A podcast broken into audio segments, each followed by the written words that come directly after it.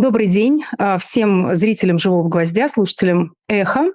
Это программа «Другие берега». У микрофона Эвелина Геворкян. Я психолог и ведущая этой программы, которая посвящена разговору с интересными людьми об их опыте проживания не только кризиса эмиграции, адаптации в новой стране, оставаться, уехать, возвращаться. Но мы расширили нашу тематику вообще на разговор о кризисах и о том, как человек справляется с ними. Поэтому мы немножко расширим тематику разговора. А сегодня у нас в гостях легендарный музыкант, артист Максим Леонидов. Здравствуйте, Максим. Здравствуйте. И сегодня вы к нам выходите из Израиля. И всю эту неделю, конечно, сердце сжимается, да, и все мы беспокоимся. И сегодня будем слушать вас как свидетеля страшных событий, но и в то же время каких-то героических моментов, да, и вот то, как вы лично справляетесь, что вы видите вокруг вас, все это очень интересно, поэтому будем говорить и о вашем опыте, наверное, чуть позже, опыте проживания, как я сказала, и других кризисов тоже, но начнем, наверное, вот с этого. Расскажите, пожалуйста, о том, вот где вы сейчас, как вы сейчас себя чувствуете.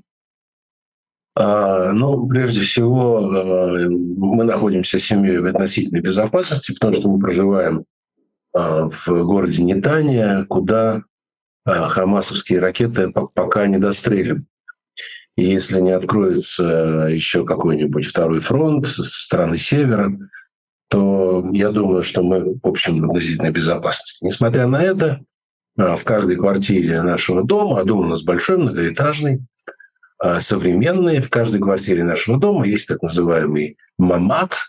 Это бомбоубежище, которое находится прямо в квартире. То есть одна из комнат квартиры целиком и полностью изолирована от всех остальных помещений железными блоками.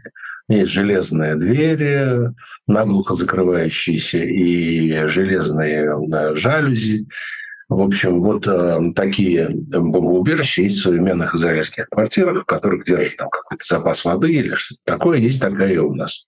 Простите, а может, да, вот я уточняющий, очень, наверное, наивный вопрос, но я, правда, никогда не видела, только сейчас, вот несколько дней назад я выучила это слово, когда мои близкие друзья там прячутся в мамате, я вообще это слово услышала. То есть я теперь уже разбираюсь, что там есть разные, да, ситуации. Кому-то приходится выходить на лестничную клетку, а кому-то даже бежать, к сожалению, да, в какое-то ближайшее бомбоубежище. А как вот, да, эта квартира, в смысле, эта комната, она выглядит как у вас, а как обычная комната?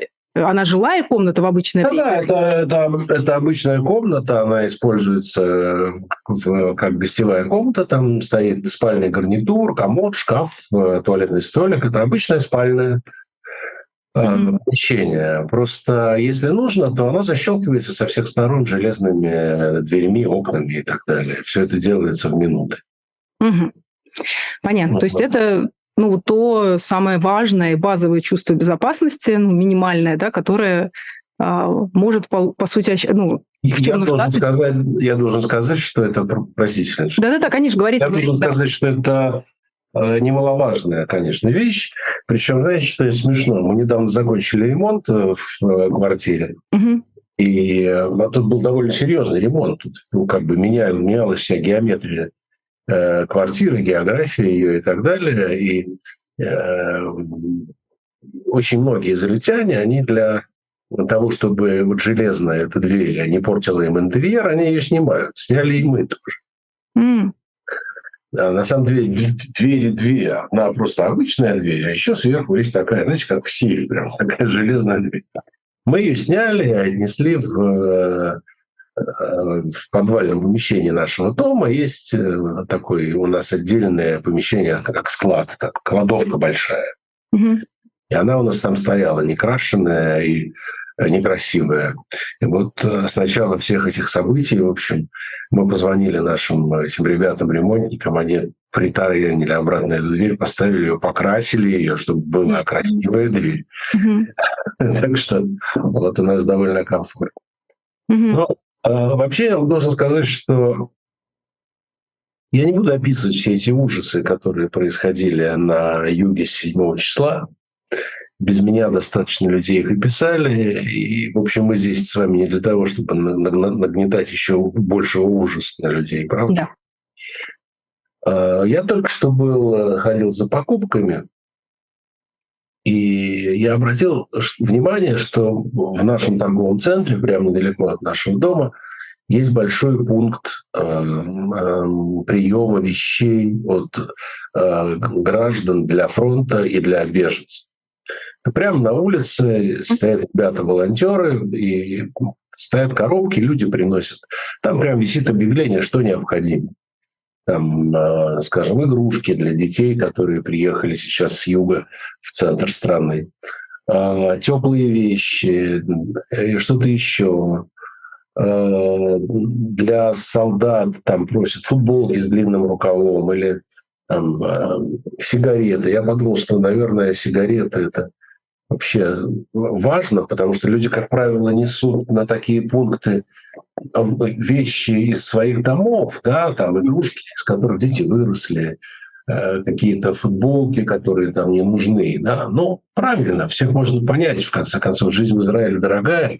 И для того, чтобы пойти и купить какие-то новые вещи, специально пожертвовать, все-таки не каждый может себе это позволить. Поэтому я подумал, что такая мелочь, как сигареты, это, наверное, очень и очень важно. Вот, и поэтому я пошел купил сигареты для солдат. Да, это тот редкий случай. Тут и я как психолог, да, обычно же не рекомендуем, мы напоминаем, как вредно курение и так далее, но это настолько экстремальная ситуация, а, как мы понимаем, сигареты — это именно что способ успокоиться, да, это какой-то выдох и расслабление и для тех, кто курит, и поэтому действительно вот это такой ваш... То, что вы об этом подумали, позаботились, тоже, я не знаю, я лично даже не подумала, да, об этом бы. Что... Ну, я просто сам курильщик, я хоть и курю там немного, и, ну, практически, ну, мало, во всяком случае. Но я понимаю, как иногда важно вот это вот тактильное ощущение сигареты и этого дымочка табачного, как это действительно может иногда прийтись прям... А особенно для людей, которые, ну, прям курильщики настоящие. Mm-hmm. Ну да, там, как говорят, да, вот сейчас люди увлекаются медитациями, ищут способы, как справляться с паническими атаками, с тревогой, которая сейчас, безусловно, просто зашкаливает. И самое главное, первые упражнения, с которых начинают, это дышать.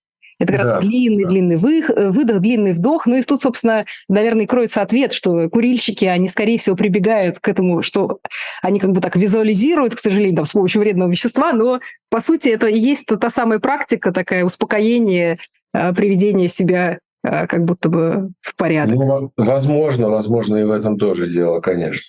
Угу. А вообще... Я, безусловно, горжусь своими соотечественниками с этой стороны, с израильской стороны, своими согражданами. Очень, потому что такого единения, такого ну вот единства, да, другого слова я не подберу, пожалуй. Конечно, редко где встретишь такое. Израиль в этом смысле удивительная страна. Это действительно очень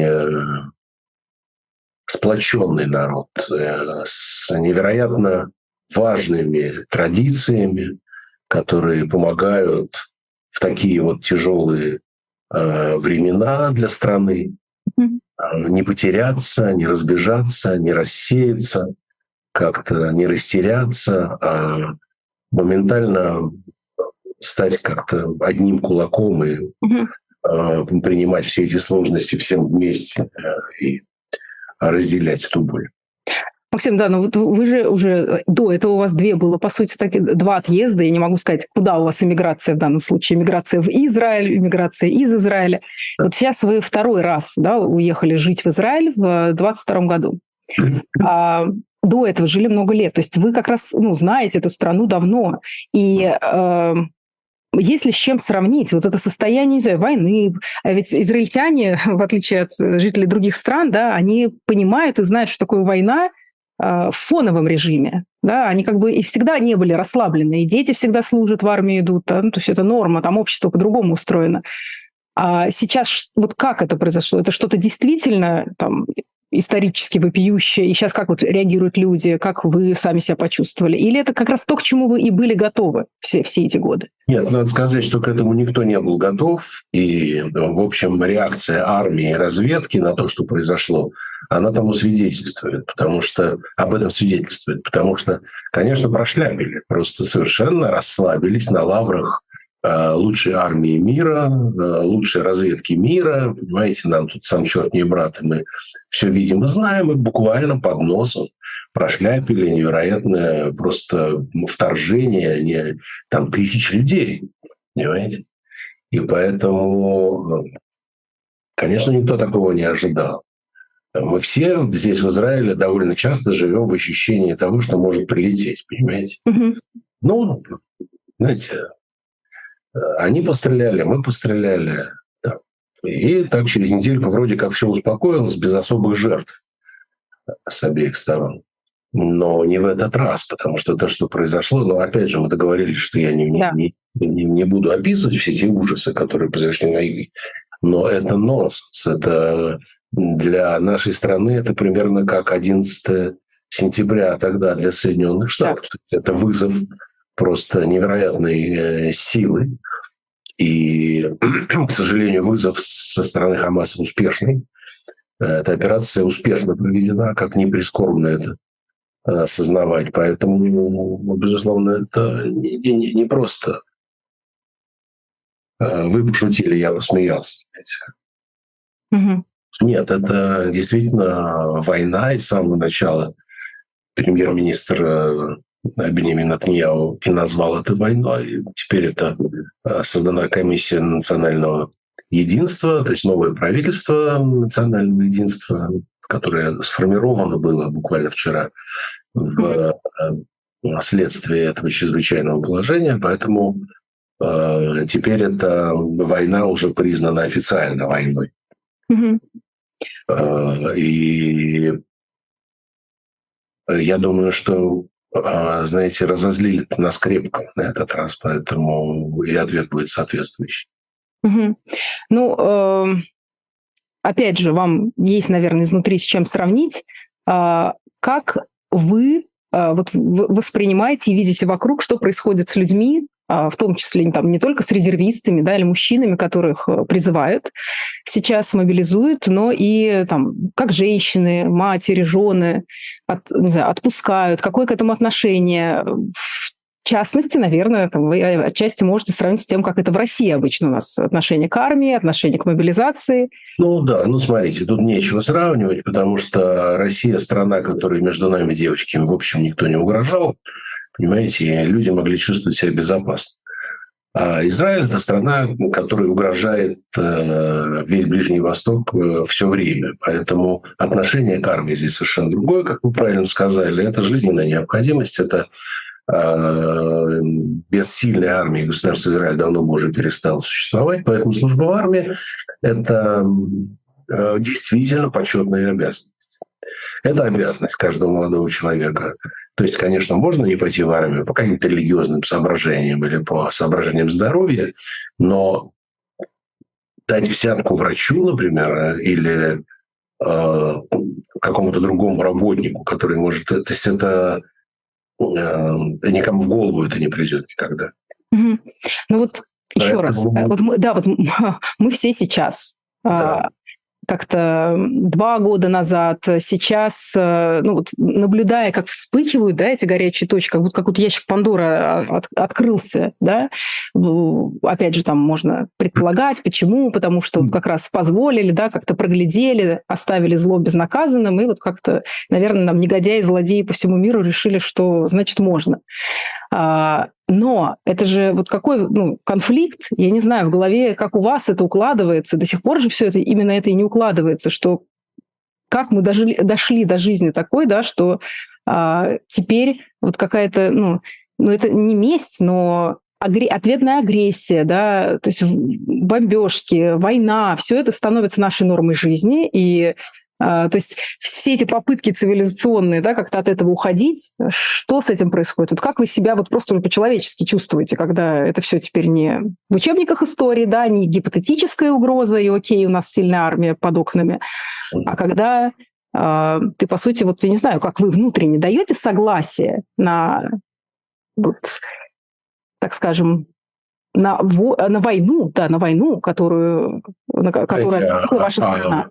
А какой у нас есть выбор? Я могу не дать согласия на войну, потому что если я не дам внутри себя морально согласие на эту войну, то придут в мой дом убивать моих родных. Вот и все. Поэтому армия обороны Израиля, она и была создана как армия защиты интересов народа. Армия защиты, она и называется именно армия обороны защиты Израиля. Поэтому... Тут никаких сентиментов, мне кажется, быть не может, знаете. Как сказала когда-то Голда Меир, нельзя договариваться с тем, кто пришел тебя убивать. Это невозможно. Это правда. Это отпор, поэтому хочешь, не хочешь, а приходится вести себя как на войне. Так что вот. Ну, а всеобщая тенденция, как бы, возникновения вот таких конфликтов.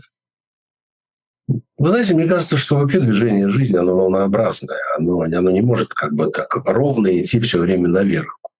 Оно обязательно какими-то волнами идет. Я абсолютно уверен, что оно все равно идет наверх, потому что если мы сравним жизнь людей 300 лет назад, да какой 300, 150 лет назад, и войны и так далее, и все-таки то, что происходит сейчас, смотрите, Европа объединилась, да.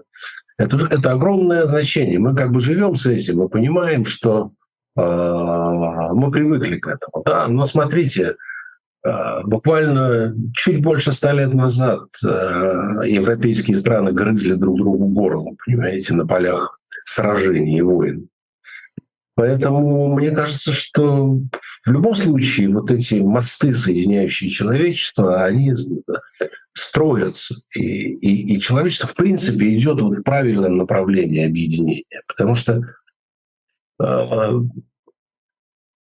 разъединяет людей страх. Смотрите, благополучные страны, даже арабские, не хотят войны с Израилем. Страх. Страшно, когда тогда хочется объединиться в шайку, понимаете, и давать кому-нибудь по голове, найти какого-то врага, на которого все можно свалить. Вот и все. Я, когда готовилась там в ваших интервью, вы упоминали какой-то ваш опыт там, детский, что вы росли в Ленинграде, и когда в интернате, что как будто там вы научились постоять за себя. Вот можно ли какие-то аналогии вот этих переживаний сейчас общественных, да, на бытовой какой-то уровень провести. То есть вы так, то есть ваша вот эта позиция, идущая там из детства, что и добро должно быть с кулаками, да, она не изменилась или что вот вы сейчас об этом думаете? Нет, я абсолютно в этом убежден. И в жизни каждого человека приходит какой-то момент, особенно мальчика, вообще, мне кажется, для мальчика это важно, когда жизнь тебя проверяют на вшивость, грубо говоря. И пусть со стороны уже, там, со стороны и с точки зрения нас, взрослых людей, эта проверка, она смешная, может быть, и наивная, понимаете. Дать хулигану там, портфелем по голове или не дать, когда он обижает тебя или там, терроризирует класс. Но иногда выбор не остается, и приходится давать по голове, хотя ты и не очень умеешь, и вообще не готов драться. И все, чем заканчивается ваш бой добра со злом, это возня на полу коридора и таскание друг друга за волосы. Понимаете, вот кто первый заплачет, тот и проиграл. И ты лежишь и тянешь эти самые волосы и стараешься не заплакать, потому что ты понимаешь, что сейчас ты борешься со злом мировым, вот, на своем уровне, мальчишеском. Поэтому эта школа хорошая. Да, вот тут я не хочу переходить на вот эти гендерные штуки, да, потому что это мужчина или женщина, и то, о чем вы говорите, это постоять за себя, защитить себя, да, когда кто-то нарушает, ну, или даже морально могут давить, да, и в школах зачастую там давят, буллят, не всегда физически, морально. И тут я думаю, ведь это все происходит только когда допустили эту ситуацию, да, то есть, как сказать, на нижнем уровне, да, дети между собой по-хорошему и не должны разбираться. Вы хоть, если вы как ребенок, да, имеете этот опыт, что мне надо было биться, там, драться с кем-то, это значит, что кто-то из взрослых вас до этого не защитил, да, не, ну, я не знаю, какая-то система сама по себе так построена, что люди должны быть сильными и, да, и драться друг с другом. Ну, смотрите, вот сейчас мой сын ходит в израильскую школу, да. Угу. Никакой речи о том, чтобы там вообще была какая-то драка, быть не может. Хотя мальчишки там и дети вообще, да, они есть дети, они, безусловно, друг друга задирают.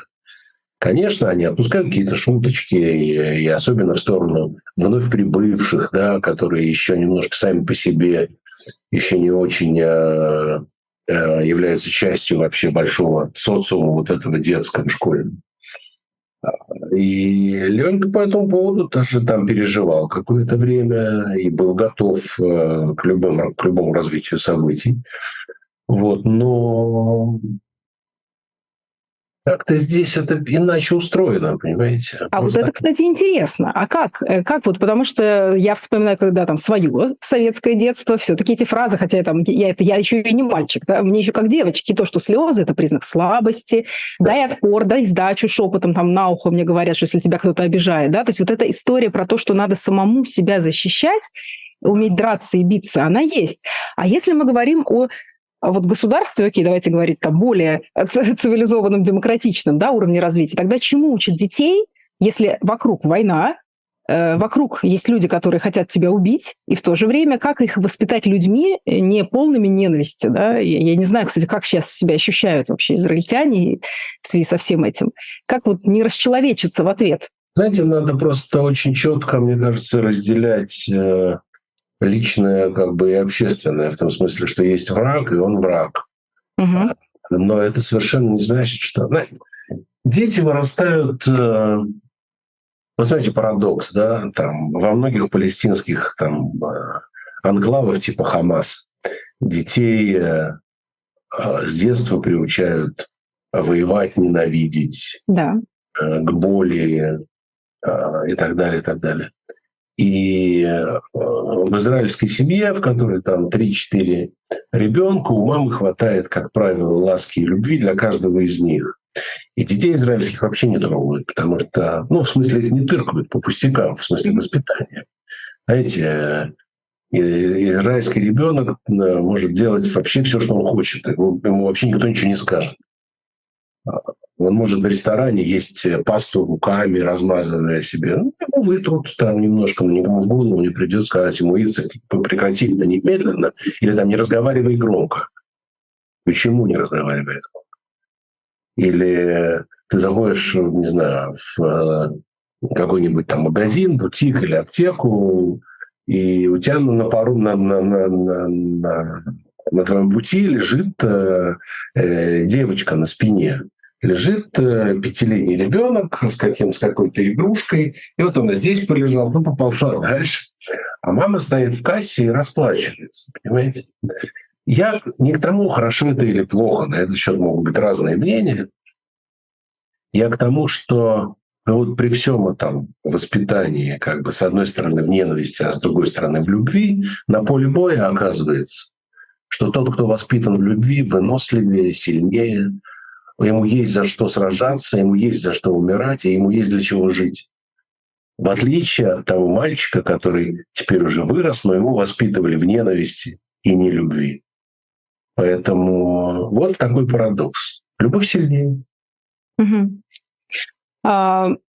Давайте вот перейдем сейчас, да, немножко от текущих событий к вашему уникальному, да, для нашей программы, в частности, опыту и эмиграции, и возвращения. Mm-hmm. А можете ли вы сказать, там, не знаю, ощущали ли вы, что это было тяжело, было ли что-то для вас неожиданное? Я предполагаю, что ведь тем тяжелее уезжать, в некотором смысле обнулять, да, свою социальную жизнь, связи, социальный капитал, когда ты очень много чего достиг, да, до этого. Ощущали ли вы эту там жизнь после Олимпа, когда вы из статуса звезды в России переезжали в свое время в Израиль? Знаете, какая штука? Вот я вам скажу без всякого кокетства, что когда ты уже получил то, о чем ты в детстве мечтал, а именно популярность, там, какое-то, ну, относительное по советским масштабам благополучие. То расставаться с этим совершенно не жалко. То есть мне было не жалко. Я не знаю, не могу за всех рассказывать. Не жалко, потому что я прекрасно уже понял, что это такое. И да, это дает свои какие-то преимущества. Да, люди тебе улыбаются, и, наверное, где-то ты можешь пройти без очереди, а где-то тебе окажут услугу, которую не оказывают просто так. Но совершенно не главное в жизни. Я уезжал по нескольким причинам, и одной из самых главных причин было то, что я разочаровался в группе «Секрет», и наши пути стали творческие, главным образом, ну, и человеческие вслед за этим расходиться. Иначе не бывает, если вас объединяет работа. Как только работа начинает вас растаскивать или вас начинает тянуть в разные стороны, моментально вылезают все человеческие конфликты, которые были спрятаны до этого. Ну, смотрите, а это было 8 лет моей жизни. И вдруг это все закончилось, потому что я принял решение, что я ухожу. И я, честно говоря, был очень растерян. Я не понимал, чем мне дальше заниматься. И с одной стороны, я уже привык и выстроил свою жизнь как самостоятельный артист. То есть не артист театра или труппы, или там чего-то, где надо мной есть начальники, завтруппы и там и так далее. У меня есть куча обязательств перед коллективом. Нет, с самого начала я не хотел так выстраивать свою жизнь, чтобы быть зависимым от кого-то. Поэтому я очень ценил независимость. И ценю до сих пор. И вдруг все это заканчивается. И на волне вот этой тогда как бы модной и такой алии, вот этой 90-х годов, конца 80-х, вариант отъезда, он представлялся мне хорошим выходом из положения, потому что я решил, что если что-то начинать вообще заново, мне надо было начинать заново. Как начинать? Что начинать? Совершенно не был к этому готов. Я был в полном раздрае. И мне хотелось вообще какого-то приключения, вообще начать заново все. И поэтому я с большим воодушевлением как бы в это дело кинулся. Другое дело, что в чем-то я ошибся, в чем-то я был разочарован. Где-то наоборот я нашел для себя какие-то вещи положительные в этой эмиграции, которых не подозревал. Было много всего. Но во всяком случае, вот это вот, знаете, стирание личной истории, как говорил Кастанеда, это вообще хорошая штука. Это интересное заявление, потому что оно же действительно тяжелое. Я с вами согласна, что в той вашей жизненной ситуации вам в любом случае бы надо было, ну, начинать с нуля. Да, в какой-то степени, либо там что-то такое, какой-то проект. А это действительно, наверное, было бы сложно, да, там же, после такого успеха, там, группа «Секрет», да, популярность и так далее, создать что-то новое самому, да, то есть, возможно, как-то вы ощущали. Но согласитесь, что и этот отъезд в другую страну, если вы его связывали с как началом какой-то вот новой страницы своей жизни, да, в это же тоже вкладывалось много ожиданий, может быть, даже фантазий. Конечно, не без фантазии, точно, совершенно. Ну и вот и тогда же, я не знаю, что все-таки не было ли момента, когда вы действительно сомневались? Просто обычно эта стадия, она вот у многих. Я же не болван, чтобы не сомневаться. Я все время сомневался. Все время есть какой-то чертик, который тебе говорит, а правильно ли ты делаешь? А смотри, ты отвечаешь за то, отвечаешь за сё, отвечаешь за семью, отвечаешь за там бабушку с дедушкой и так далее, и так далее. Но знаете, да, есть выбор: либо сидеть на попе ровной смерти ждать, либо что-то в жизни попытаться все-таки быть ее хозяином. Я напомню нашим слушателям, что это программа «Другие берега». У микрофона Эвелина Геворкян. Сегодня наш гость — музыкант, артист Максим Леонидов. Мы говорим о вашем опыте такой неоднократной эмиграции, да, и этом ощущении «другие берега». Вообще, если сам этот термин, да, взять, в какой-то момент, когда-то у вас это возникало, что вот есть какие-то условно мои берега, да, что-то вот родное, понятное, и вот эти самые другие, где я все равно до конца не буду своим? Вы знаете, Израиль в этом смысле вообще другая страна, в отличие от ряда европейских стран или там Америки, потому что здесь все свои. Здесь нет такого, что приехал иностранец. Здесь все иностранцы, ну не все свои. В нашем доме объявления вывешиваются на 4 языках. Все объявления до домового комитета, как бы они вывешиваются на иврите, по-русски, по-английски, по-французски. Потому что такого скопления и мешанины всевозможных языков, как в Израиле, ну, только в Нью-Йорке я видел. И акцентов. Здесь никого не удивляет твой акцент. Если ты не претендуешь быть диктором на радио, то говори с любым акцентом. Понимаете? Потому что, например, если... Ну, я предполагаю, что если там, не знаю, в условном Берлине ты говоришь с каким-то акцентом, ну, хотя Берлин тоже сейчас на трансляции. Да. Сейчас вообще... Сейчас столицы, да, стали. Но здесь еще, да, но здесь еще все евреи, понимаешь, конечно. Но при этом это такой разный культурный замес, да, то есть вот это восточный и базар, и люди европейской внешности, и чернокожие, и арабы, и все вместе. И тогда что вот объединяет? Да, я согласна, что в этом плане Израиль уникальное место для иммигранта, да, так же, как и США, где наиболее комфортно, да, будет иммигранту, потому что там все почти, да, все понаехали, плюс-минус. Да. И тогда что объединит, да, что, вот, как сказать, ведь что-то же должно, ну, вот совершенно разных людей с разными внешностями, культурными кодами, языками объединить? Принадлежность к этому народу, она определяется, ведь, знаете, как ни странно, то, что...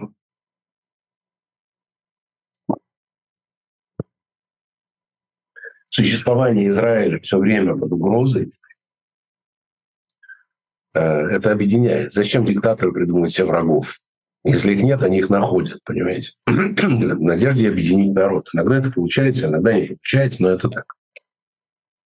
Поэтому, как ни горько это признавать, но факт нации, окруженной врагами, находящихся в кольце врагов, очень сильно объединяет. Да, и важно уточнить, что буквально, да, то есть...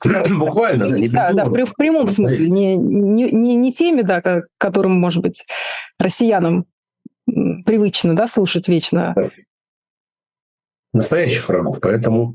Ну и кроме этого, безусловно, народ, который за столько тысячелетий не растерял свою идентичность, в смысле религии, в смысле... языка, который был восстановлен из руин. Иврит же возрожден, понимаете? Он же был мертвым языком, он был языком книги, на нем только молились, никто на нем не говорил. В Европе говорили на идыше, который является неким симбиозом, неким диалектом немецкого языка с включением ивритских каких-то идиоматических выражений и фраз. В Латинской Америке говорили на ладино, это такой вид испанского еврейского языка. И здесь, и при турецком мандате, и при англичанах, здесь говорили на любом европейском языке, по-английски в основном, да, и на идиш, и по-арабски. Но иврита не было. И иврит был возрожден буквально вот энтузиастами, одним даже энтузиастом. Был такой Элиэзер Бен-Иуда, человек, кстати, из России приехавший в Израиль. И вот он ценой собственной жизни, грубо говоря, потому что он заставлял детей своих говорить на иврите, жену свою говорить на иврите, в школе говорить на иврите, когда все говорили, да, по-английски. И там ребенка били за то, что он говорил на иврите. Но тем не менее, вот потом появились энтузиасты, и язык был возрожден. Так, и тогда вот как мы можем, если резюмировать, вот вы приехали, да, начинаете этот свой новый путь с чистого листа.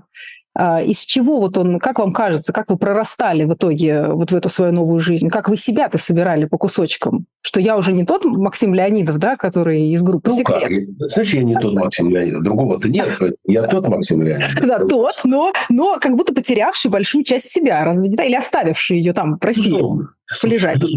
Безусловно. это не проходит даром. И я вам скажу, что многие из песен, которые сейчас пишу, они все равно питерские. Это никуда не делось. И не денется, и слава богу, что не денется, потому что это детство, и город Петербург, он навсегда останется Петербургом. И я всегда останусь его ребенком. Слушайте, ну было тяжело, но было интересно, потому что впереди было много разных целей и задач, которые надо было выполнять. К счастью, были люди, которые помогали. И каждая ступенька на пути к этому успеху, к этой цели, она... Что такое? Просто кондиционеры меня замучили. Она давалась тяжело, но доставляла радость. Понимаете, сначала там на телевидении появиться, потом я там записал альбом. Мало того, что я записал альбом, я его записал на иврите, написал эти песни на иврите, сам, будучи в стране год. Пытался. Это вот когда очень хочется, то идешь и делаешь. Не можешь писать на иврите и пишешь.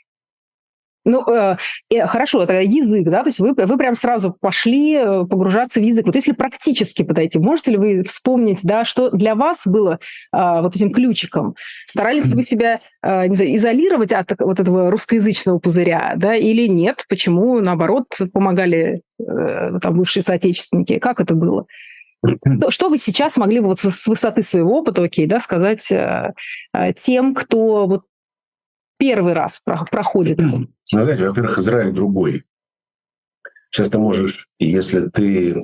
Так устроено все с приходом интернета, дигитальных этих переводчиков, сферы социальных услуг, которые ориентированы на разноязычное население. Сейчас все устроено так, что если тебе для работы не нужен иврит, то ты можешь прекрасно жить без него. В мое время, в 90-е, когда мы приехали, это было невозможно, потому что ты не мог прочесть письмо, которое пришло тебе из муниципалитета, без того, чтобы либо лезть в словарь за каждым словом, либо все время кого-то искать, кто тебя переведет. Сейчас это просто. Оно приходит в электронном виде, ты включаешь переводчик, он тебе все в телефоне переводит, все. Зачем он вредит? Так что вот так. Тогда, конечно, было тяжелее, гораздо. А люди, вы говорите, кто-то мне поддерживал. Вообще, да, социальный круг – это, наверное, такая самая главная и самая сложная часть адаптации, да, это вот как раз найти этот свой круг, расширять социальные контакты. Мы же приехали, это же как бы не на пустое место, потому что моя тогдашняя супруга Ира Селезнёва, она служила в театре Льва Абрамовича Тодина в Петербурге, в Ленинграде. И туда как раз накануне нашего отъезда приехал Камерный театр тель-авивский, и главный режиссер этого театра Илон Ронен, Лев Абрамович Тодин, познакомил его с Ирой. Например, того, что, возможно, если она выучит язык, то она будет там работать. Отношение к эмигрантам из России тоже было другое. Тогда это было как бы очень, с большим воодушевлением обществом израильским принималось. Вот. Потому что была большая алия, очень разнообразная, и очень ждали представителей культуры, искусств и так далее. Не то чтобы их ждали с распростертыми объятиями и всем предоставляли работу, это нет. Но как бы заявить о том, что вот наша страна набирает как бы культурных соков каких-то из других стран, из других культур, да, из других культурных слоев, из России, там, из Франции и так далее. Поэтому, приехав в Израиль, мы, в общем, тогда с Ириной были уже как бы знакомы с некоторыми деятелями театра. Ну и в итоге, общаясь с ними, безусловно, среди них были там и поэты, и режиссеры, и вот знаменитый израильский поэт, автор песен, автор переводов мюзиклов, ну такой прям легендарный дядька был Эхуд Манор, который очень мне как бы способствовал и помогал. Он нас позвал на радио и написал какие-то стихи на одной из моих мелодий. И это попало на радио. Вот таким вот образом. Кстати, сейчас я живу на улице, которая называется улица Эхуд Манор. Угу. В честь этого самого... Да, то есть здесь вся история близко вам, да? То есть ее можно... Понять. Да. Угу. Понятно. И тогда, когда вот вы сейчас приехали, то есть как бы вы говорите, это совсем было сейчас все по-другому. Как сейчас встречают россиян, что, опять же, я не знаю, как-то вообще на это акцентирует местное население, внимание, бегут от войны, бегут от мобилизации. Да, вот как сейчас принимают эту самую алию, вот, которая февраля 22 года? Ну... Но вы знаете, в Израиле всегда принимают алию как бы радушно. И так, ну, тогда просто был некий бум. Сейчас того бума нет. Ясно, что... То есть это не ощущается как бум, то, что сколько сейчас людей, да, уже, так скажем, кстати, вот этих людей, которые до этого не делали израильские документы, да, которые не переезжали, но вот тут они вдруг... сорвались и приехали. Вот как их принимают? Или это не ощущается, что это как прям большая волна? Не ощущается большой радости в израильском обществе по этому поводу. В 90-е ощущалось, потому что было ощущение, что мир меняется. Угу. Что Советский Союз вот рухнет, а потом он рухнул. И казалось, что вообще мир изменится в лучшую сторону. Настроение общества было другое вообще, не только в Израиле и в Советском Союзе, вообще везде. Понимаете, там Берлинскую стену разбили. Да. Сейчас же все иначе, понимаете, и настроения, в общем, другие. Поэтому, да, некоторые с иронией и неким сарказмом смотрят на то, как тянулись очереди за израильскими паспортами, но, тем не менее, их выдают, понимаете, потому что принят закон, и закон этот, на мой взгляд, очень верный. Вот знаете, как во время Холокоста считалась еврейская кровь в нацистской Германии, кого не считали евреем? До третьего колена. Ты мог попасть в концентрационный лагерь там. А точно так же израильтяне считают.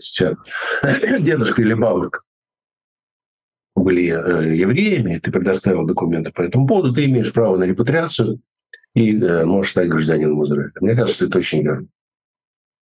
Другое дело, что там ты не получаешь какие-то льготы, ты не получаешь постоянно израильский как бы, паспорт, ты получаешь временное проездное удостоверение, но ты все равно являешься гражданином. Ты можешь в любой момент с этим государством как бы идти, ну, жить в нем. Ну да, то есть ты как минимум можешь приехать и жить. Да, если ты решишь. Да. Угу.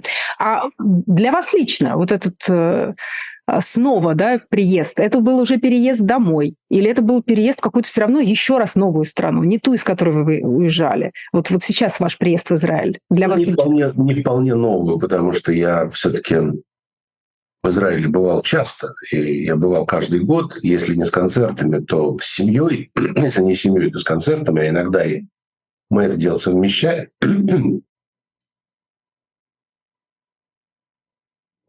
Поэтому, да, страна сильно изменилась, безусловно, но я все равно ехал в знакомое место, ехал домой, в общем, в некотором роде, из дома в дом. Потому что, ну, я владею языком, я не могу сказать, что там 100%. И мне, например, иногда дикторов на радио тяжело понять, потому что они говорят несколько другому иврите, более литературным, более возвышенным, используя такие выражения, на которые, да, люди так не общаются. Я говорю на таком обычном уличном иврите. Он это не какой-нибудь арго, но это просто такой простой язык. Вот. И дети мои, граждане Израиля с рождения, поэтому, конечно, это не чужая мне страна. Угу. И последнее, наверное, что тоже мне хотелось бы сравнить. У вас есть еще раз по-своему уникальный опыт возвращения в Россию тогда, да? Это в начале 2000-х, да? Вы как-то предприняли, я не знаю, эту попытку? Вот что это для вас было? Это просто, опять же, какая-то страница, так скажем, в личной жизни, в личной биографии? Нет, или вы что? Знаете, это не вполне личное. Это, я уже говорил, я уехал абсолютно опустошенный. Мне просто понадобилось эти 6 лет, проведенных в Израиле, для того, чтобы вырасти над собой, для того, чтобы стать мужчиной, для того, чтобы окрепнуть творчески, для того, чтобы начать писать снова песни, потому что я 6 лет не писал по-русски ничего. Там немножко писал. И так сложилось, что к концу этого 6-летия моего израильского России вдруг стало интересно. Да, появилась надежда, появилась... вдруг открылась там... Я уезжал, когда была радиостанция «Маяк» и городская радиоточка. Понимаете? Станции даже не было. Когда я вернулся, я обнаружил «Европу плюс», там «Русское радио», «Наше радио». Там. И я понял, что так это интересно. Здесь заваривается какая-то такая штуковина. И у меня как раз был новый материал. Я приехал уже с неким альбомом новым, который мы издали с Сашей Кутиковым на «Синтез Рекордс». Так что это был такой большой шаг в новую какую-то опять жизнь. И... Можно ли сказать, что вот это возвращение, это, опять прям в каком-то плане еще одна эмиграция, только теперь уже в Россию. Были, опять же, страна другая, я другой. Можно ли говорить, что это прям каждый раз переезд, это начало, какой-то... давайте не называть себя. Давайте, не называть это эмиграция, а называть это новым этапом в жизни, потому что это, безусловно, так и было. Эти переезды, они заставляют тебя что-то зачеркнуть и забыть из твоей прошлой жизни и начать опять все заново. Это интересно. И тогда, кстати, по переживанию, скажем, на что это похоже? На какой еще такой радикальный кризис в жизни или на переживание? Может быть, вы можете это с чем-то сравнить?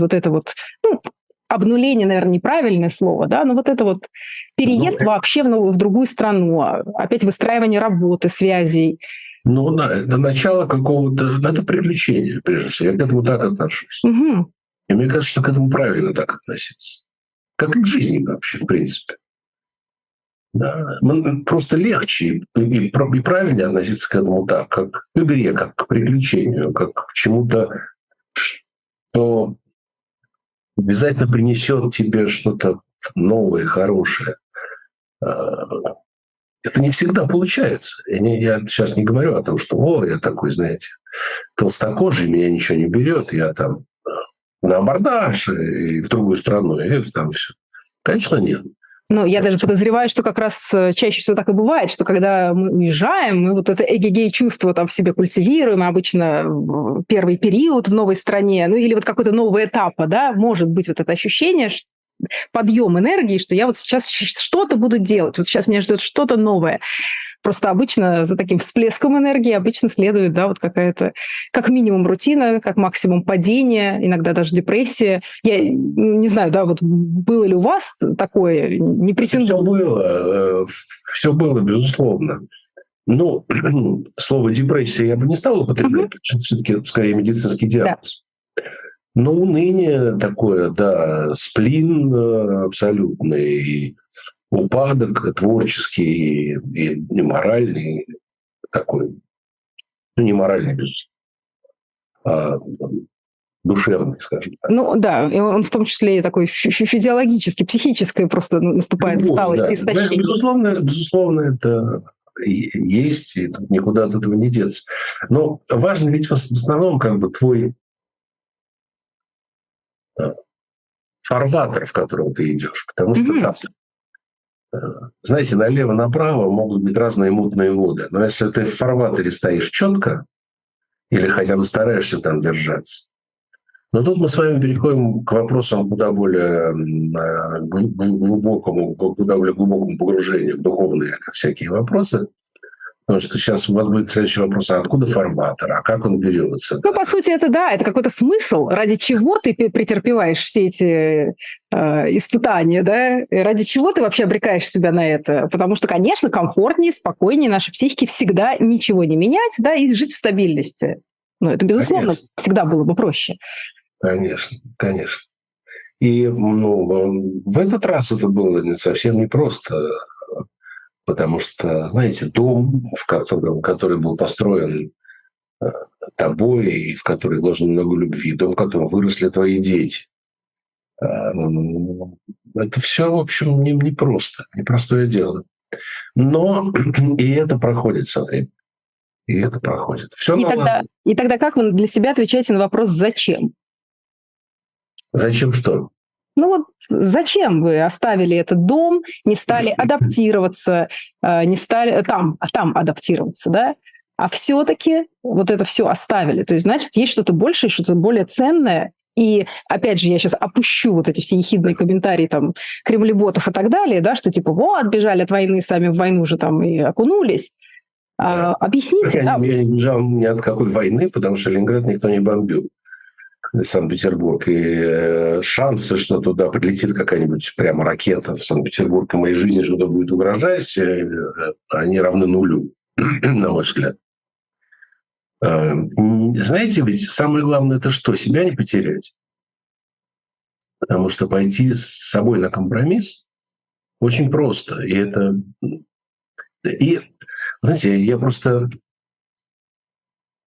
Ну, я не хочу хвалиться, потому что те люди, которые идут с собой на компромисс, они, может быть, не идут с собой на компромисс, им просто так лучше, у них никакой компромисс они не совершают.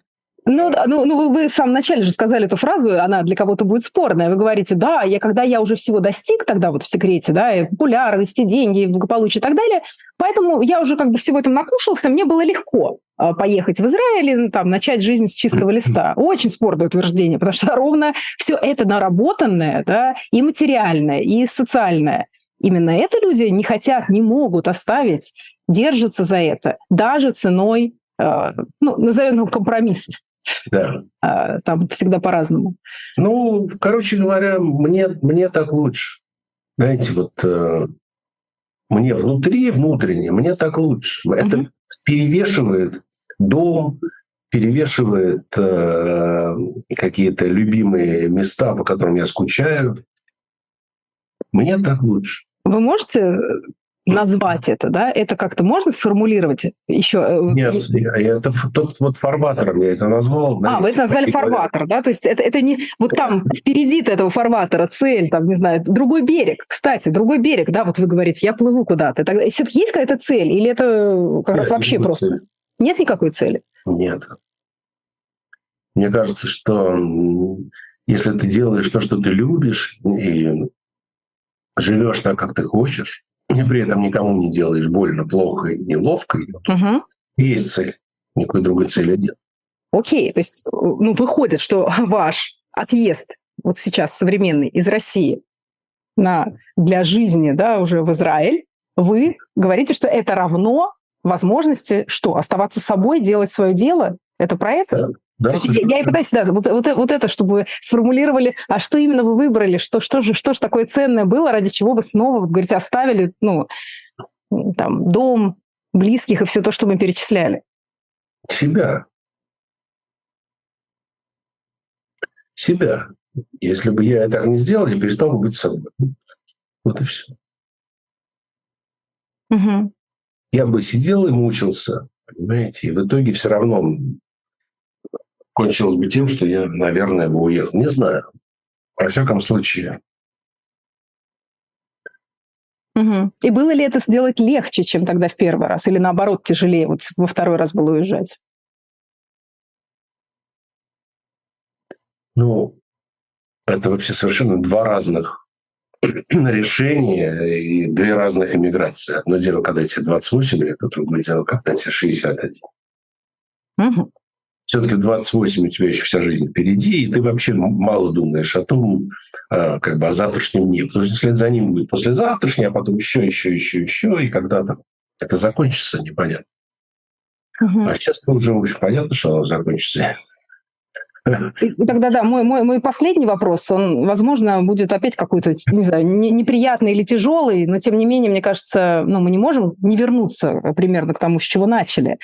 То, ну, вот как бы, как вы говорите, та ценность, ради которой вы уезжали, ради которой вы решались на все эти приключения, там, местами испытания, да, это сохранить себя, делать, оставаться собой, быть честным с собой, да, делать свое дело и дальше, без там всяких оговорок. И в то же время, вот вы переезжаете, а здесь уже как будто бы, сейчас вот стоит вопрос просто в базовой безопасности, да, уже не до, как будто бы не до самореализации, а у тебя как будто выбивает, вот в принципе, да, вот это чувство безопасности из-под ног базовое. И тогда как? Вот что вам помогает держаться? Что вас выручает вот сегодня, в эти дни? Ну, я думаю, что общество, во-первых, прежде всего, потому что вот такая невероятная поддержка. То, как люди со всех сторон везде друг друга поддерживают, это очень важно.